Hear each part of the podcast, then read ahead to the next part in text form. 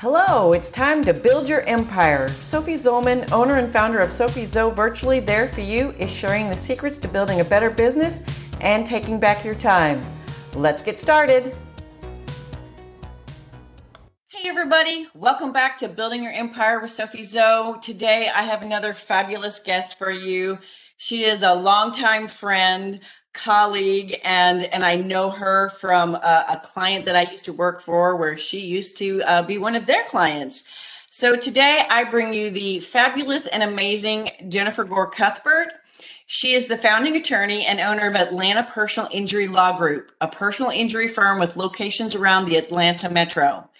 Atlanta Personal Injury Law Group represents those injured in auto collisions, trucking crashes, slip and fall accidents, and wrongful death cases and is known for maximizing case values while moving cases efficiently and effectively through the process by embracing technology, great communication with clients, and detailed knowledge on case management.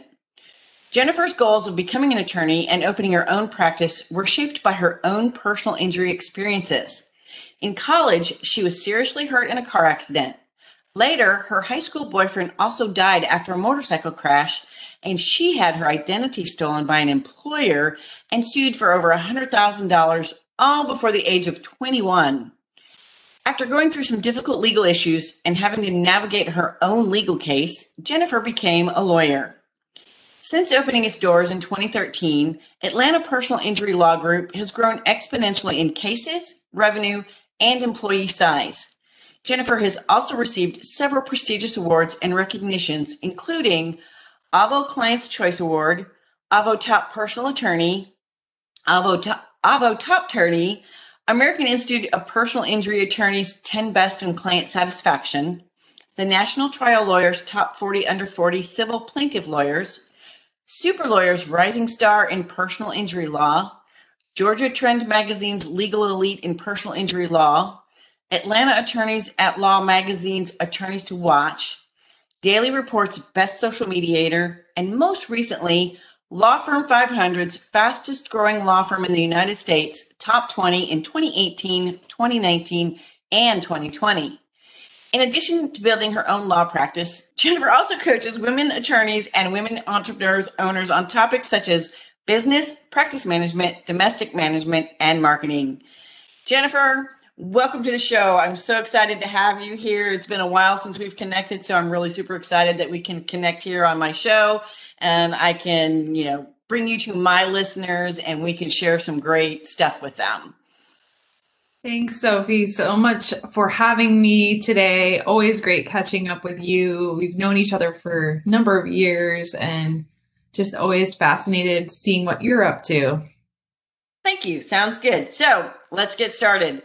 My question to you is what is your best tip, trick, or advice for helping business owners and entrepreneurs grow from six to seven figures and beyond?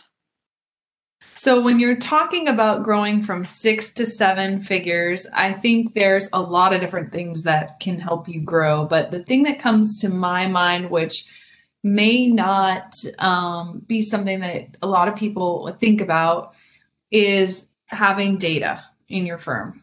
And my firm is very heavily data driven. And um, I know for lawyers, lawyers hate numbers and hate math. So this is kind of going to be an off, kind of maybe not expected tip. But I run my firm on data, and data helps you figure out a lot of different things and to know things and not make emotional decisions in your business. So, um, you know, you need to be tracking how many cases that you're signing per month. I know that sounds super basic, but I know a lot of law firms out there that actually, if you, if I ask them how many cases did you sign in the month of May, they actually don't know. Um, and you know, I think sometimes people are too reliant on their CRM software to say, "Oh, I could just run a report if I wanted to know that." Um, that's fine if that's what you want to do for your data, but you need to be running that report and looking at it monthly versus just saying, I could run that report, but I'm not running that report. Um, you need to be know- knowing how many cases that are coming in as potential leads into your firm monthly. Um, that's another type of report, you know, that you can run You need to know your average case value. You need to know what types of cases are having higher fees and what types of cases are having lower fees in your firm. Um, I could go on and on about data because data is a, an obsession of mine now, but data helps you scale and data will highlight things to you that you may not be obvious if you're looking at it from a bird's eye view of what's going on in the business and you don't have that data.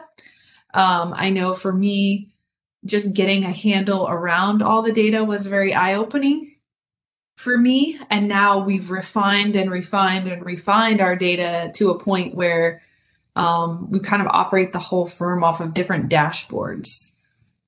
I love that. And that is something that a lot of people don't even think about. And and a lot of people go straight for the well, there's a business plan and there's the mindset and there's this and there's that.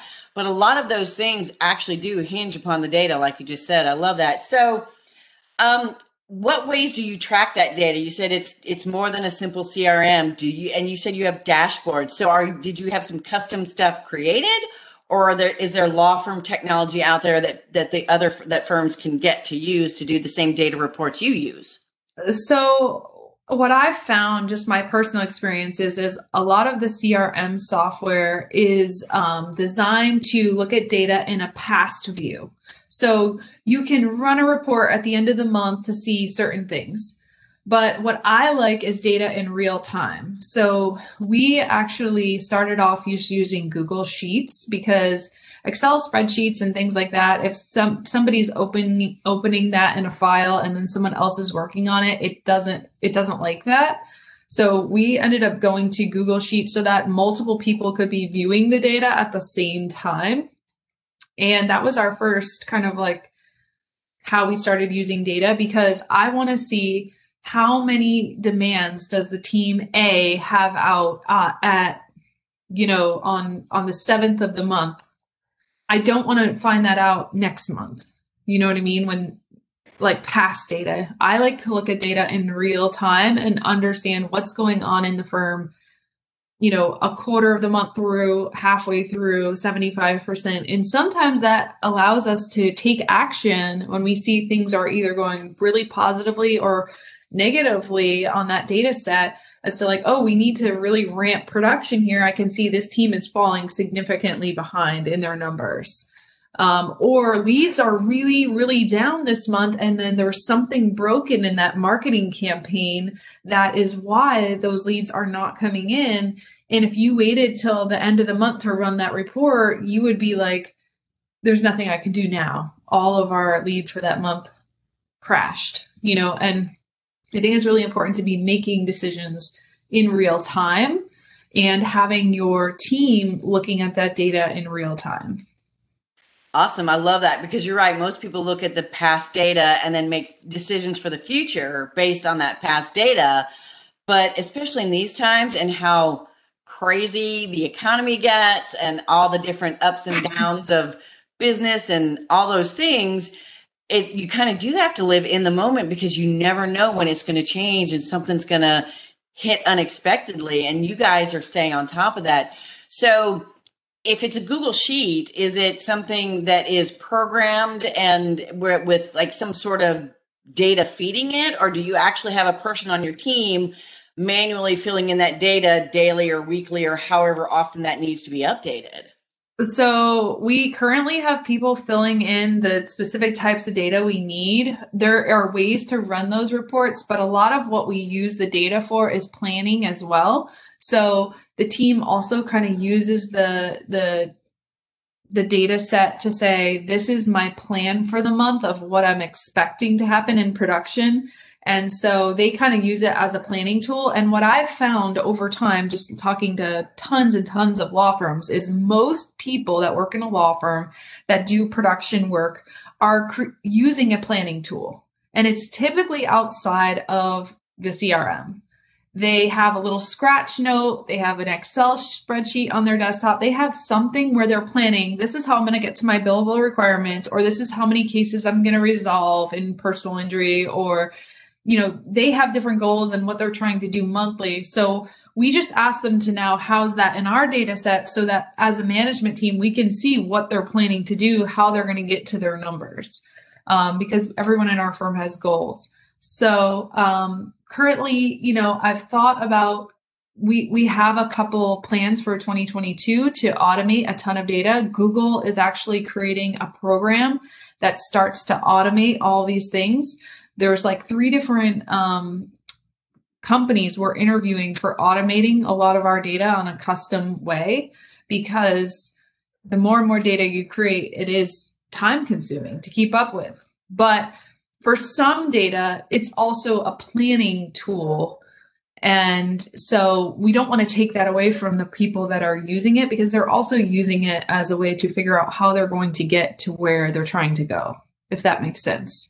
No, it makes absolute sense. It's it's a different way to approach it and from what I, you know, with many of the people I work with and and the people in my sphere, but I can see how especially because you're a law firm and there's so there's a it's a different data set to a certain extent. I mean, business is business in many respects, but you know, a law firm and the way you guys do things is a bit unique. So you do kind of have to customize what you do with it. And that that really sounds great. I love that. So if you um you know, you're talking about, you know, you use it as a planning tool and you talk about everybody in your firm has goals. And I know from our past um, you know, relationship and and the client that um I worked for that you were a client of, they talk about KPIs so yes. where where do KPIs fit in that? Is that the actual data you're tracking or is that a different piece of this puzzle that that plays into the data you analyze and use to plan?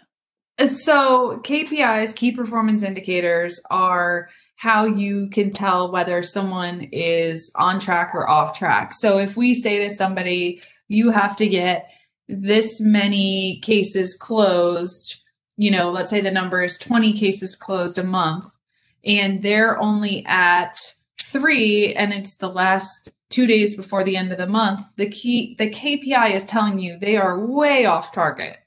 Now what i would like to know is that at uh month day 15 they were only at one. That i'm gonna our team will sound the alarm like something is going on here sooner rather than at the end of the month. So it's almost like you know, when are you checking your KPIs? We're trying to check them in real time and we are saying like, are people on track so that we can not have to uh, be so far behind when we notice that the work is behind. Got it. No, and that makes sense. And that that's very good because I love the whole real time perspective that you're taking on it. Um, I don't I don't think I've ever talked to anybody on my show or anywhere that looks at the data in real time. They always look at the past and plan accordingly from there. Now they do somewhat watch their numbers in real time, but they don't really they don't try to analyze them or or change direction yeah. And try- the month ends and they go, oh crap, we didn't meet our numbers now. And now we got to adjust and you got to do twice as much in the next month potentially. And it becomes this big snowball thing. So you guys are staying on top of it to, to avoid the avalanche and snowballing of, oh my gosh, well, in November, we didn't hit our numbers. So in December to hit our 2021 goals, we had to double our production because we weren't paying to our attention to our numbers in real time and trying to head things off earlier instead of waiting till it was too late. So I love that. Um, yeah. Does that? I think it's important in marketing because we've had multiple marketing campaigns that our marketing manager will look at and say, We've always gotten at least five cases out of this channel. Let's just say, for an example. And if it's like midway through the month and we've gotten zero, we will call and say, Hey, what's going on? And then sometimes the campaign is broken or somebody in the market doubled down and paid, you know, put way more money into ads and knocked us off. I mean, there's a lot of things that can happen in 30 days. Yes, yes. Now, a lot, you know, you're talking about marketing campaigns, but I, I know a lot of law firm business can come from referrals. Where do referrals fit into your law firm um, marketing strategy and and your numbers? I mean, the, the planning and the data that you do for that. So we have an entire dashboard for referral data, and we track every case that has come in for a referral over the last several years. And then um, we're watching does somebody that was consistently sending us referrals suddenly no longer sending us referrals that is a sign uh, that's a red flag to us so i think tracking like are are your referral sources changing you know month to month? And you know it is common in referrals that they're not going to have a referral for you every month but i think when you look at the trends if somebody was heavily referring to you and then they're no longer that's just something to look into. Um, and it's easy to see when you have a data set and it's like these are all the cases and this is where they came from in referrals for the firm. Um, also we started like just maybe a month a few months back we hired someone just to cultivate referrals within the firm and their main job was just to you know keep communication with referral sources drop food off you know, um, you know, kind of be their concierge like person. And um, as we started giving attention to all those referral sources and even past ones that maybe had dried up, we saw referrals shoot up again. You know, so you got to nurture and grow and love on your referral sources. I love that, and that is so true because you know I you know I try to always refer business to to people in my network as much as possible. But there are times where you know you get distracted or you get busy in something else and you forget about that step in your in your your, your business and your other you know your friends and colleagues business. So having that person um, be the liaison and the concierge and just constantly keeping that you in front of that referral source is definitely a great idea because even if you were to automate that with a CRM, it's still not as great as that personal touch. I love that you've taken it to the personal touch. That's great. I yeah. love it. I mean, I think we spend a lot of time on our um, digital leads, and then the referral leads can be so valuable. So, not dedicating, just thinking they're going to come organically is kind of naive, right? Yes, definitely. Definitely. Well, Jen, I really love what you've brought to the table today. To I'm sure my listeners, especially the attorneys out there that I have in my in my community, are gonna eat this up. So, tell me, what's the best way to find you? What do they, you know, where can they learn more about you? And if the, if any people listening happen to be in need of a personal injury attorney in the Atlanta area, how can they find you and get, you know, get in touch with you to to figure out if that if they have a case and you can work with them? So you can find us at Atlanta Personal eh, uh, Injury Law Group on multiple so- social um, handles. I'm sure you'll have all that data here. Our website is www.atlinjurylawgroup.com. My email, Jennifer at ATL Injury Law Group. Um, and then my personal brand, I have um, on Instagram as well, LinkedIn. You can find me, Jennifer Gore Cuthbert. It's hard to not find my last name on there. Um, on Instagram, I'm Jen Gore Lawyer.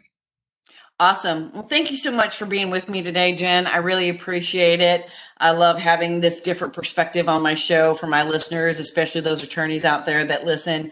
And to my listeners, thank you for listening. And I look forward to bringing you a new guest again next week. Thanks, Sophie. My pleasure. Thanks for joining me for another episode of Building Your Empire. For more tips on business building and living your best life, check out our website at sophiezo.com or follow us on Facebook, Instagram, LinkedIn, and Twitter. Have a great day.